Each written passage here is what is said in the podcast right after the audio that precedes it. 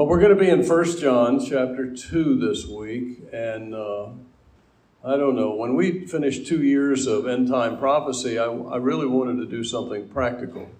And I, I, had it in my head, and I hope it was from the Holy Spirit, that First John would be a good place to go. And I thought, you know, it's fairly light and practical and useful. And my problem is, every time I go into it to study it, I find myself falling deeper and deeper into a pit of theology that I really never noticed before. And uh, I, when I went back to my old notes, I realized it's been almost 30 years since uh, I've taken this church through this, uh, this passage. And this is a different walkthrough than it was 30 years ago, I can tell you that. Uh, I'm going to be talking about four things, and they're going to seem disconnected, and I hope I'm pulling them out of the scriptures. I'm going to talk about what John means by commands of Christ, which I really ended with last time. I'm going to be talking about the role of the law in our lives. And then, of course, the message here is about loving our brothers. And if I don't completely run out of time, Lord willing, I'm going to be talking about who is our brother? Who is my brother? Uh, what, the, what does that word mean? 452 times it's used in the Bible.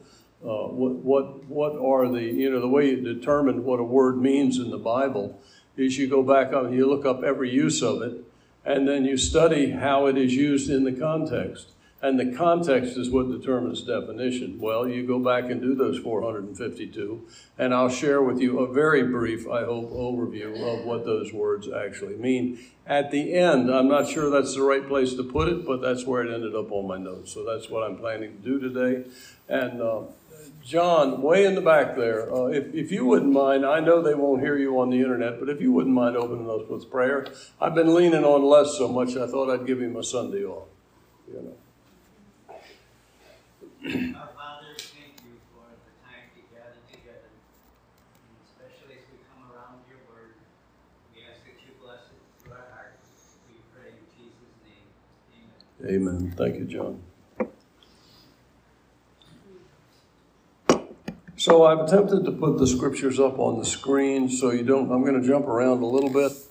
And I tried what is supposed to be a green background, but it looks yellow to me. Uh, it was green when I started. Uh, and that's the passage we're beginning with in 1 John 2 3. And hereby we do know that we know him if we keep his commandments. He that saith, I know him, and keepeth not his commandments is a liar, and the truth is not in him.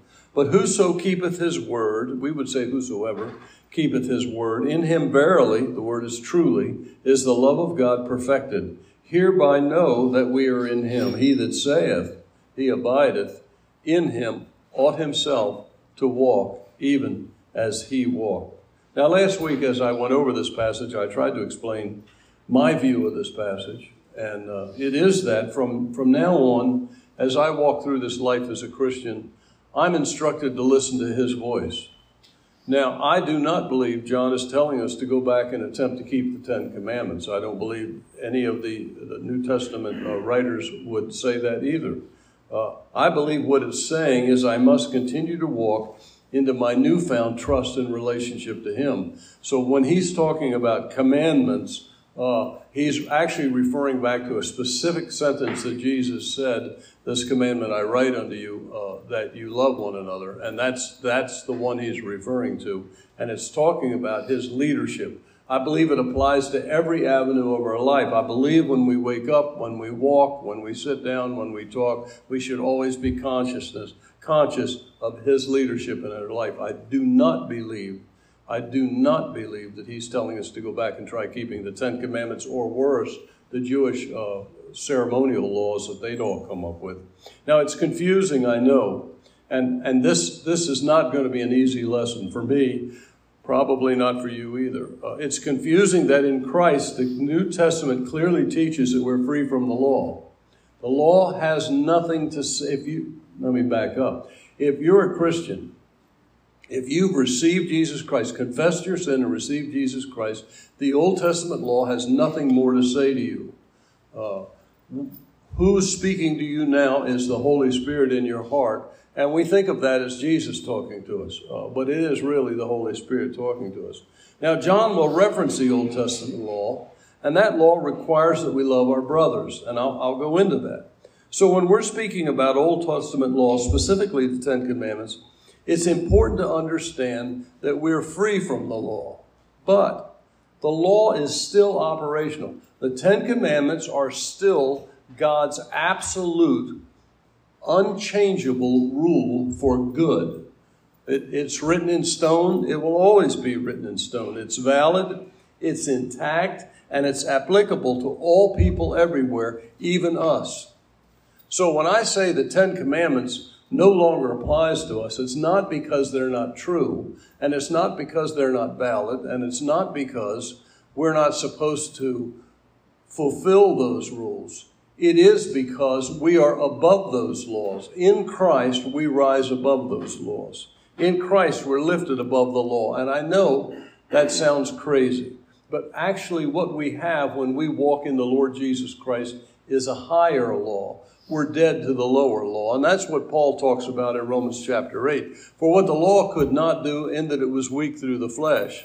Now, the problem with the Old Testament law is that it asks me to do something. And I, I love law in that I want to be able to do something. I want to do something. And the Old Testament law fits right into that. Okay, Bob, don't lie anymore. Don't swear anymore. And I make up my mind I'm not going to do this. The only problem is there's a weakness in our flesh. And the flesh is such that when I try to do good, I find myself unable to do it, which is what we talked about last week. For what the law could not do, in that it was weak through the flesh. Understand, Paul is not saying there's anything wrong with the law. What's wrong is our fallen nature, our flesh, God sending his own Son in the likeness of flesh, and for sin condemned sin in the flesh, that the righteousness of the law might be fulfilled in us who walk not after the flesh, but after the Spirit. Now, you can test this for yourself. You can make yourself a list of rules that you're going to keep today or this week, and you can say, I'm never going to do that again, and say it out loud so the demons can hear you, and uh, see how well you do that week. And then the next week, uh, make up your mind. I'm going to follow whatever Jesus wants me to do, and I'm going to surrender my heart to Him, and I'm going to try to be sensitive to His leading and see how that week goes. And I've done it both ways, and I can tell you that listening to Jesus works an awful lot better. Uh, it really does.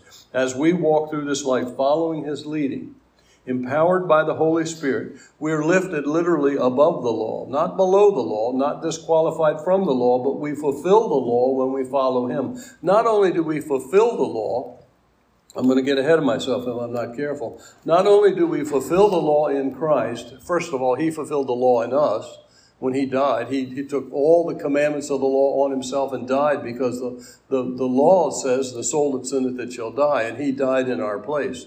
And now, when we're, we're in Christ, when He died, we died. So we have this whole new relationship to the law. We're above the law, and as we walk in the Lord Jesus Christ, uh, the law only condemns the guilty. But in Christ we are righteous. And because we are above the law, the law has nothing more to say to us. The law has been fulfilled in the Lord Jesus Christ. So when John writes, uh, He that saith, I know him, and keepeth not his commandments, is a liar, and the truth is not in him, he, he's talking in a way that a Jew would understand. A Jew would understand that if your life does not manifest the keeping of the Old Testament law, if your, ma- if your life does not manifest righteous living, then you are not truly born again. That's what John is saying. But he's not telling us to go back and keep the Ten Commandments. So uh, let me see if I've got myself messed up here. John 15, 4. I think more along the lines of what John is telling us is what John 15 and verse 4 tells us when Jesus talked about how we produce fruit. He said, Abide in me. And the word abide means, the word abide means to remain. So remain in me, and I in you. As the branch cannot bear fruit of itself except it abide in the vine, no more can you except you abide in me. And he goes on and he says, I meant to put that verse up there, and it looks like I didn't. I said, For apart from me, you can do nothing. And you can test this verse as well. You can say to the Lord, I'm going to go out here and I'm going to do this and this and this for you and see how it goes. And then you can say to the Lord, all right, now let's go out and you, let's do this and this and this together and see how that goes. And what you find is the more you experience this and the more you walk in this, is you find that the more you try on your own, the more you fail.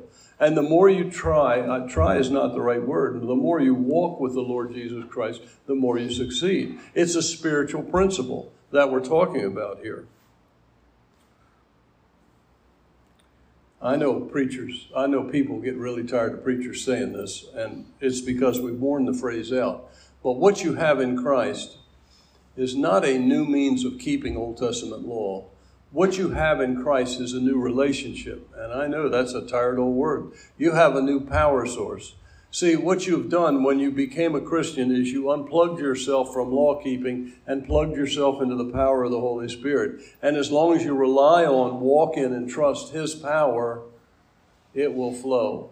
And as soon as you pull the plug out and say, No, I'm going out on my own and do it on my own, the power stops. It's as simple as that. The Holy Spirit doesn't leave you. He just say, says, Bob, if you want to do it, go ahead and do it. Let's see how it works. And I've done it both ways many, many times. I've preached with his help and I've preached without his help. And I can tell you from, well, I guess it's close to 50 years of experience now, his help is always better than me doing it on my own. So in my mind, it's not about the Old Testament law, it's not about keeping the law.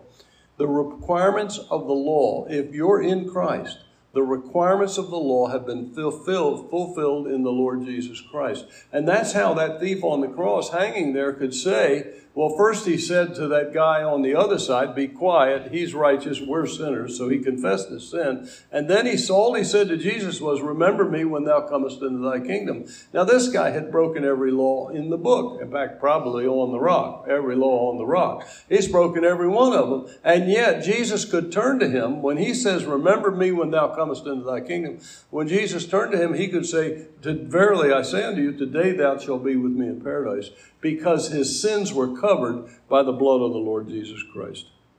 Paul goes into great detail on this in the book of Romans, which is certainly a favorite of mine. Uh, Wherefore, my brethren, ye also are become dead to the law by the body of Christ. You see that? When he died, we died. When he resurrected, we were resurrected. When he went to heaven and he ascended, he sent the Holy Spirit, and that way he could indwell in each of us.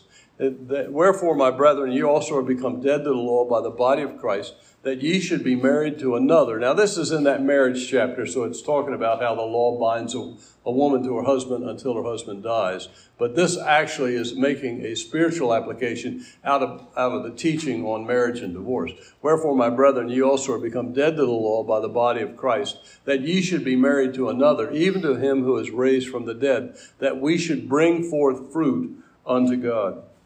Now, in Galatians, if you're interested in this subject, the book of Galatians is where you start. It's a great little book, and it's sort of like uh, uh, the cliff notes for the book of Romans. It's like a, uh, cheater's version, uh, the easier approach.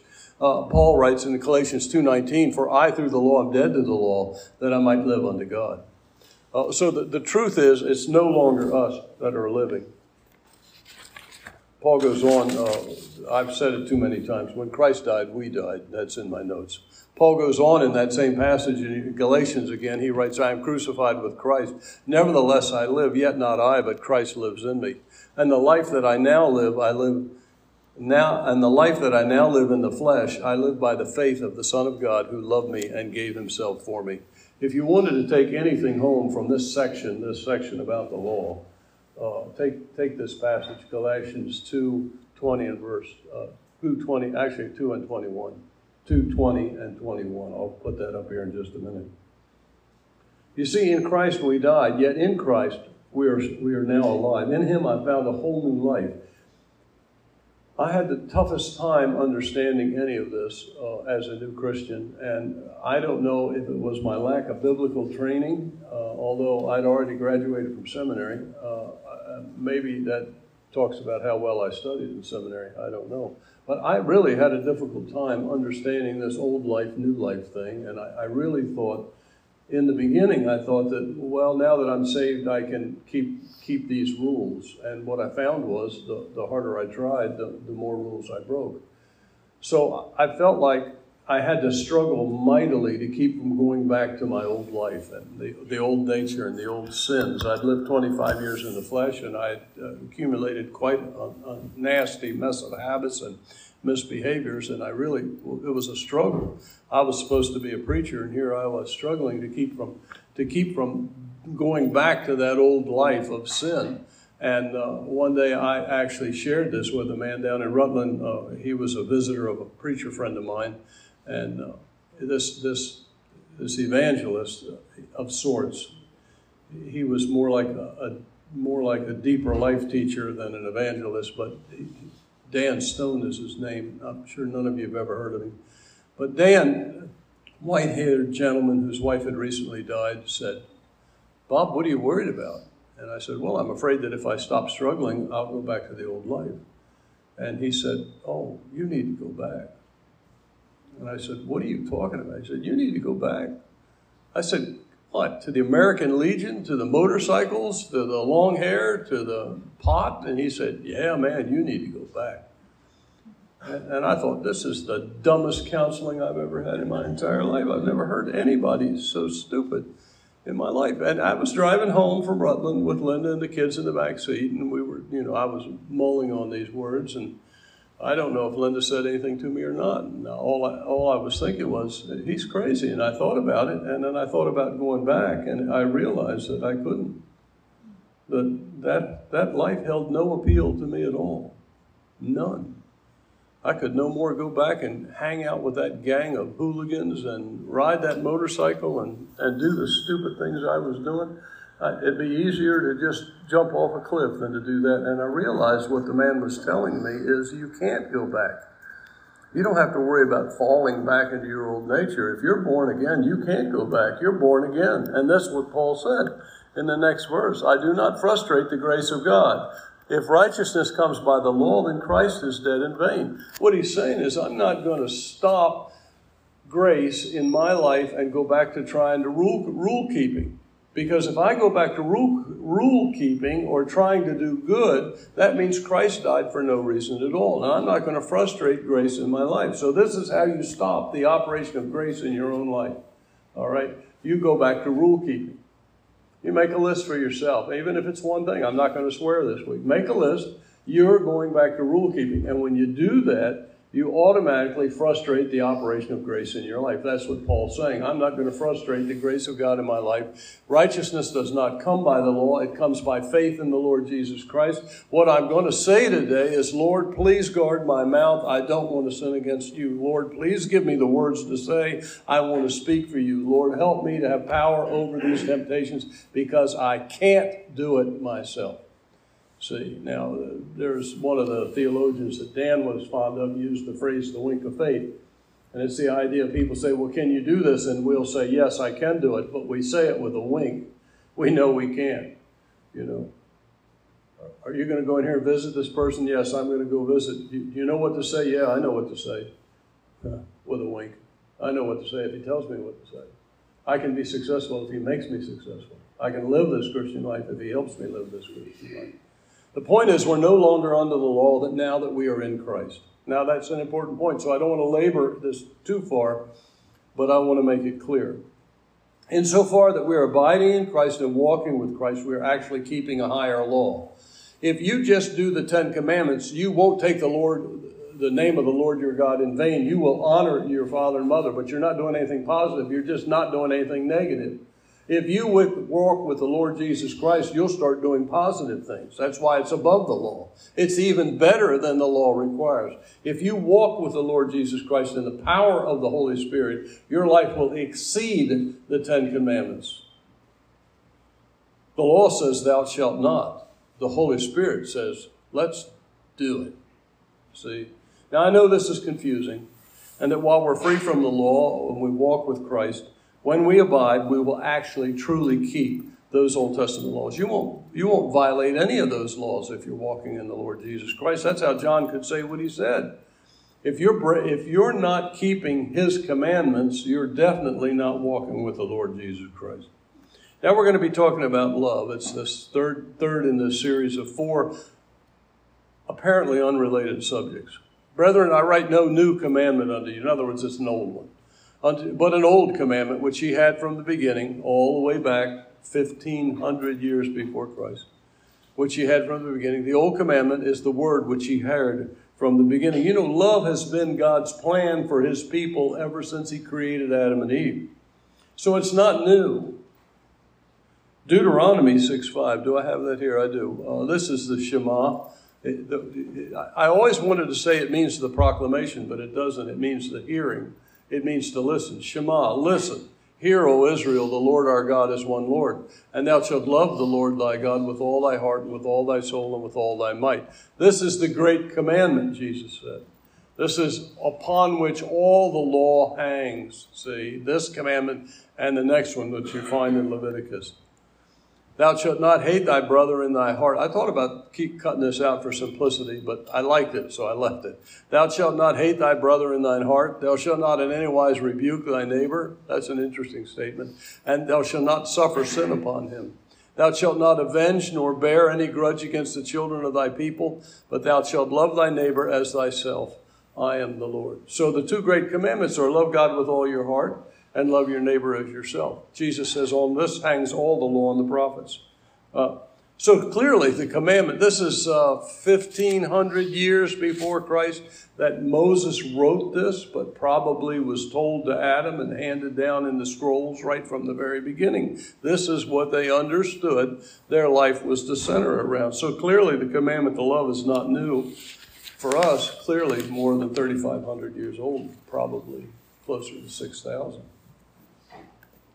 But John writes, It is new in a way. Again, a new commandment I write unto you, which thing is true in him and in you, because the darkness is past and the true light now shineth. You know, in that, uh, that video series we're watching on Friday nights. And by the way, we're going to meet Friday night at 7 o'clock with uh, eight more pizzas. Eight seem to be the magic number. And uh, sodas. And, and uh, if Mary's kind again, we'll have cookies. Uh, and if uh, Carter's happy. He'll bring some maple candy, and we have still have some sodas.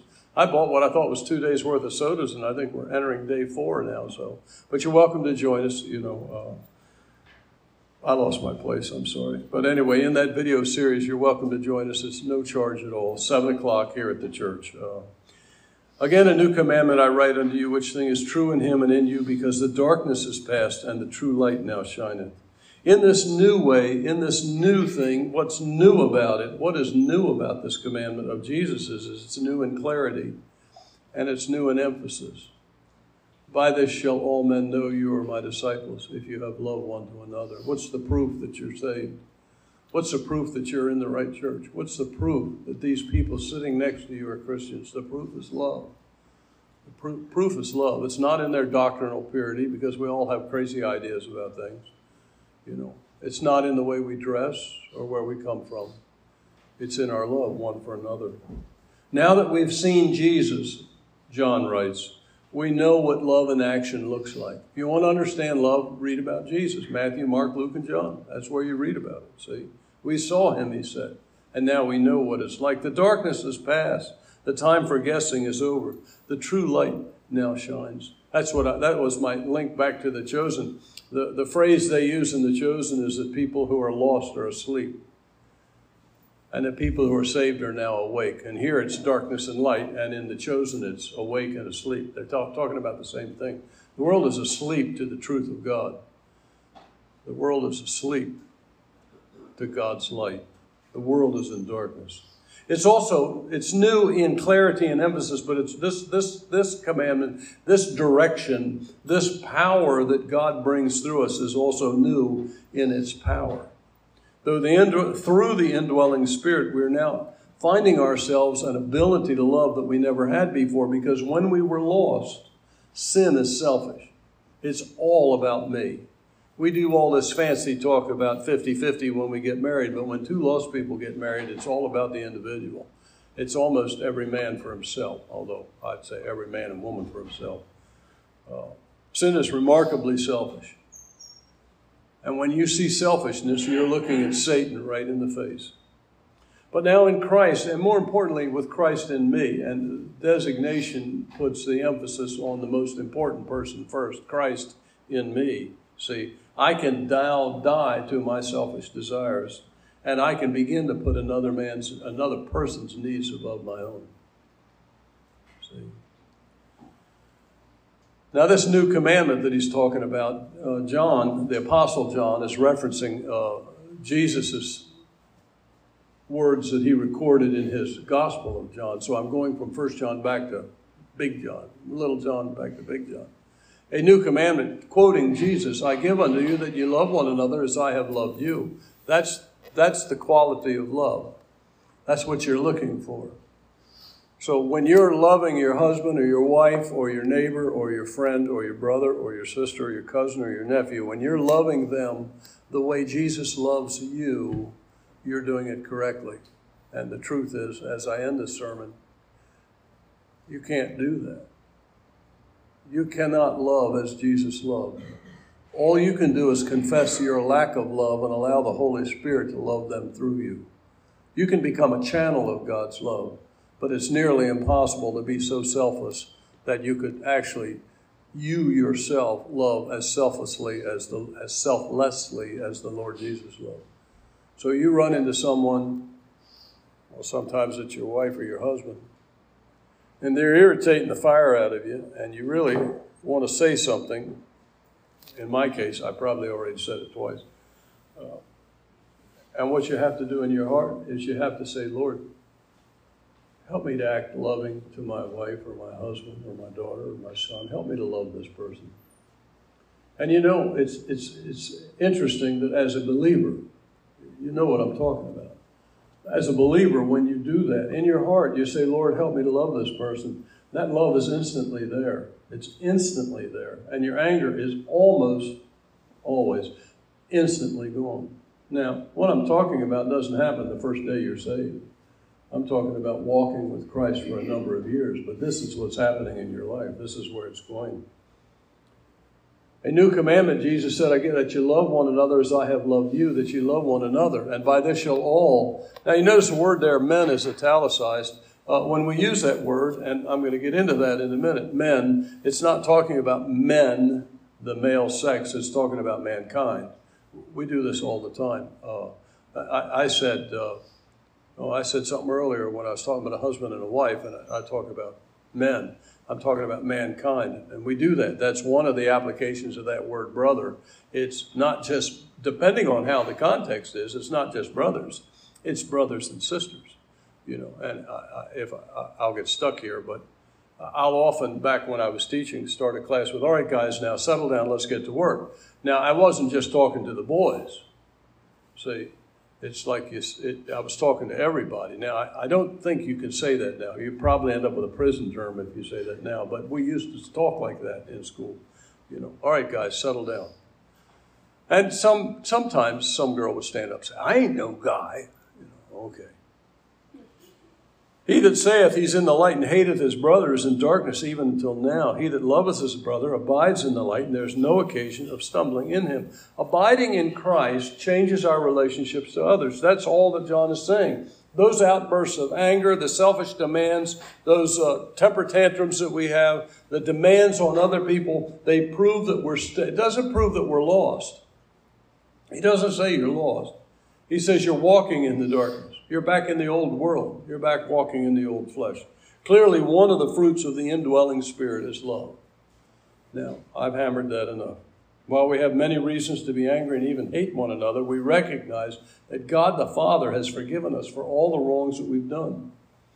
And that's the basis of our forgiving others, is because God has forgiven us. We owe them the same forgiveness the Father gave us. There's a lot of verses on this in the New Testament. This is out of Mark chapter 11. When you stand praying, forgive, Jesus said. This is quoting Jesus. Um, if you have aught against any, that your Father also, which is in heaven, may forgive you your trespasses. But if you do not forgive, neither will your Father in heaven forgive you your trespasses. How's my time doing? Back when I was a brand new, brand new preacher, had just one kid then, uh, Jennifer. Uh, we had this baby crisis at my first church. This is my second church. I was three and a half years at that church and 42 years now, I think, at this one. But uh, we had this baby crisis, and boy, I don't know. It, it, was just my family came, and I was nervous about them being there. And then I don't remember the event. It was summertime. Might have been the Fourth of July because uh, a number of families had their children there. A number of the older couples had their younger married children there, and of course their grandchildren. And one kid in particular little kid in particular was running around the church screaming, going absolutely crazy. And I, I didn't know these these people were really good at controlling their kids, but this daughter of Pete Newman, uh, the guy's name was Pete Newman, he was one of the deacons. His daughter just didn't believe in discipline. And the kid was running around and up on stage and pulling on the curtain and screaming and uh, just carrying on. And, and I have it on the tape. I have about 40 minutes of that kid going on. Finally, I said, I'm sorry, I can't continue with all this noise. Now, I, I learned after that you're not supposed to say that in church. Uh, I didn't know it, but I, have never said it again other than to retell the story. But at the time that I said that, the kid was up here pulling my pants down, jerking my pants. What, what I should have done, if that ever happens to you, just say, let us pray and close the service. Lots of, oh, they got so mad at me, they wanted to fire me, and they actually had a vote to fire me, and there was all this stuff going on. And I went with my family to Dollywood, I think, in, in Tennessee. I just had a miserable time. I'm sure they did too. But the thing that was interesting was that Pete went to a revival service. Pete Newman went to a revival service, and the guy was preaching that night on forgiveness. And as, as that guy was preaching, the Holy Spirit was talking to him. And that guy said, If you do not forgive, neither will your Father in heaven forgive you. And that next Sunday, Pete got up and he, re- he read this passage to him. And he said, You know what? We need to forgive him. Because if we don't forgive him, God won't forgive us. You know, and I thought, well, that's, that's very interesting. I mean, there was a part of me that wanted to stand up and say, I didn't do anything wrong. But I figured by now it's time to keep your mouth shut, Bob. So I just kept my mouth shut, and they forgave me, and we went on with it. But this is the point. If the Holy Spirit is active in your life, you will find that the forgiveness and the love that God offers you, you will offer to others. Unforgiveness in the body of Christ is a serious cause of stumbling. Our claim to be standing in Christ while hating one another screams of hypocrisy, and the world sees it instantly. It's, it, it's an offense to our families, it's an offense to the church, and it's an offense to the whole world. If they had not forgiven me of my non crime, if they had not forgiven me, God would not have forgiven them of their hatred. And that church would have ended being a church. Now, the lost world is under no obligation to love. Did you know that? They're in so much trouble with God, that's the least of their worries, you know? But they know we're under an obligation to love, and the world knows when they get into a group of people that's not loving, they know that you should be different. The same thing's true with parents. Parents claiming to love Christ but living loveless, selfish lives become a stumbling stone for their children. And not operating, not walking in the power of the Holy Spirit becomes a main problem for kids. They see the hypocrisy of their parents. There's no greater enemy to the cause of Christ than a selfish, loveless, uncaring person who professes to be a Christian, whether they are or not. Now, just a brief series of definitions. I'm watching that clock. Love is not a feeling. Although sometimes we feel good about love, sometimes we feel bad about love. I'm sure Jesus wasn't feeling too good about love when they were driving the nails into his hand, but he was acting in love. You see, there's a difference. It's not a vocabulary word, it's a practical action. Love is accepting. Now, you know where I got this, 1 Corinthians 13. Love accepts without demanding perfection. You know, for a long time, I kind of hoped my wife would change. And I know she was hoping I'd change. And you get to a point in a marriage after a while, next year's 50 years, you get to a point after a while where you think, you know, she's not going to change and that's all right. I'm sure Linda's crossed that threshold a long time ago. That boy ain't changing. You know, he's just a mess and he's going to be a mess. You know, love accepts people. Love also promotes. Love puts the other's best interest ahead of their own. Love is patient. It isn't finding faults, so you see. It's waiting on God to bring change for others. Love is kind. It responds with compassion and caring when others are hurt. Love always puts the other person first. Now, Paul goes through a much bigger list than that. But he that hateth his brother is in darkness, and walks in darkness, and knoweth not whither he goeth, because the darkness had blinded his eyes. Now, you, you read that and you think, wow, he's on a tear. I mean, he just He's heaping definition upon definition. But if you think about this a while, it's very interesting. There's four facts here about the Christian who fails to walk with Christ and fails to love his brother. First of all, he's in darkness. Every aspect of his life is affected. Now, I'm going to say he because I'm a he, but it's us, whether you're a he or a she. He is in the darkness. Every aspect of his life is affected. He may think he's doing okay, but he doesn't know because he's in darkness. He's still in the world. He walks in darkness, was the second thing John said. His movement is affected by the darkness that he's operating in. Darkness characterizes his life. Third, he said he knows not where he's going. His thinking is affected. He can't think straight because he's blind to his own behaviors, and darkness has blinded his eyes. His ability to see has been affected. He's unable to tell where he's going. Now, that first moment, this is me talking, and I think this is true. That first moment, we refuse to let the love of God flow through us. Our spiritual progress stops. And we have to go back and repent of that to start over again. We can't find our way after that. Once we hold on to selfishness, meanness, bitterness, hatred, once we get caught up in the things of the world, we get stuck there. We're like the Jews in the wilderness. We couldn't go forward. See, they got right up to the promised land, but they couldn't believe God any further than that. So they got stuck there.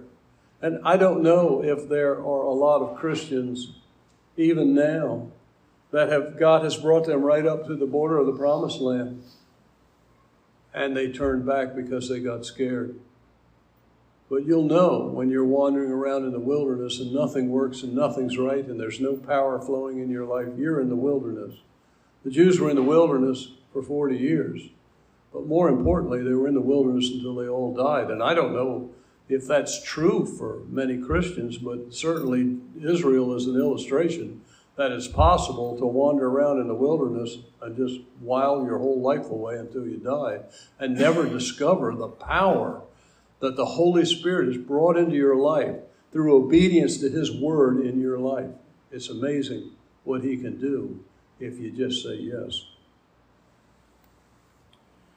Well, the tragic results of failing to love, you begin to live in darkness again, we become a cause of others stumbling, and we stop all spiritual progress the positive result, the other side of that, of, of loving, obeying the Holy Spirit, allowing Him to flow through you. The positive result is we live in the light. There's no cause for others to stumble. Stumble. We grow spiritually, and we experience the joy of seeing God reach through us to others. Now, what I said earlier is what I meant to say here, so I'm going to say it again. How do we do it? We can't the first thing you have to understand in the Christian life is I can. You know, that's, that's, the, that's the most important phrase in the Christian life is I can. And then the second most important phrase is but he can. You know, I can't, but he can. That's the link of faith. I can't do this, but he can do it through me. I can trust him for it. What happens is you get so so ingrained in doing it that it actually becomes you. But deep in your heart, you always know what you're not capable of, and that He's carrying you further than you could ever go. That's faith. True love is not in us, it's only in Christ. We must abide in Him, remain. We must trust Him. I walk by the faith of the Son of God who loved me and gave Himself for me. We must confess our inability to love, and we must put our trust in Him. We must believe that He can love others through us. And now, I'm really out of time, but I think I can do this quickly. Where do I want to be? Yeah, that's where I want to be. Who is my brother? All right. 452 uses of the word in the Old and New Testament. Ach in the Hebrew, adelphos in the Greek. Strictly, that word refers to someone who is born by the same mother you have. That's what the word strictly means. Someone who's born of the same mother. Masculine. Contextually, in the Bible, it's often used this way. The first mention, law first mention, if you're familiar with that with biblical interpretation, first mention of the word brother is Cain and Abel, both born of the same mother, both male. But it's also used to describe more distant uh, family members And when you put it in the plural as brethren, it actually encompasses men and women. So we're actually talking about not just your brother, but your sister, brethren. You're also talking about your extended family, your cousins, and all of that. So when it says love your brother, it's talking about love your whole family. And if you knew my family, you'd know how hard that would be. But often the word is also used to describe fellow believers, like a, fa- a, a, a town filled with Jews would be referred to. All the Jewish men and women would gather around, and, and the, the speaker would get up and say, Brethren. And the church followed that practice. So the word brothers also refers to believers, fellow believers. So I like that. I don't have a brother. Well, I do have a brother, but I'm out of touch with him. Uh, but I have a sister, and I believe it applies to that as well. I think brethren encompasses not only my immediate family, but all those other believers in the Lord Jesus Christ, you see. There are, however, another uh, category of use of that word in the Bible where it's clearly addressed to just humans, talking about fellow human beings, even people who are not believers, at least not yet. So you get that word in the neighbor. Oh, you know, who is my neighbor? Love your neighbor as yourself. Who is my neighbor? Jesus used the illustration of a Samaritan, which was as hated a person in the culture of Israel as there ever was. You know, and that's your neighbor. So I, I wish I could say to you that when John tells us to love our brother, he's talking about just the church family and our immediate family, but I don't think he is. I think he would, and I think God would, well, I know God has, extended his love to everyone. And I think that's really what this passage is about. We owe love to the world just as God showed his love to us. So, who is my brother? He or she is your physical relationship, a family member, however distant. He or she is your spiritual relation, a person who is also a believer like yourself or he or she is your human relation, a person who lives on earth with you. He that saith he's in the light and hateth his brother is in darkness even until now. When John wrote that, I, I, I just feel in my heart that he had that in mind, family and believers. But I clearly think if Jesus were talking about it, he'd extend it to the world. You know, I want to limit it to family and other believers because I'm lazy and selfish. But then what world am I walking in? He that saith he's in the light and hateth his brother, he's in darkness even until now. But he that loves his brother abides in the light, and there's no occasion of stumbling in him. Let that be said of you. Let that be said of us. Father, thank you for this time together. Lord, I know it's complicated and difficult, but I pray that through it all, just one or two gems of truth would settle on your, your people's hearts and that all this nonsense that I've talked about would just fade into the background. Help us, I pray, Father, to live a life like the Lord Jesus Christ. And help us to be proud and stand tall in the faith that we have in Christ. As the challenges arise in our culture more and more against the church, make us people of boldness.